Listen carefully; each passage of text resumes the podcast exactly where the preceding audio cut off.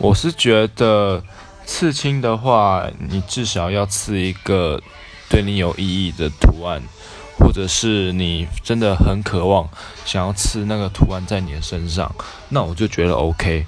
因为我本身也是有刺青的人，那我是刺了一个我自己很满意的图案啦，所以我现在不会后悔。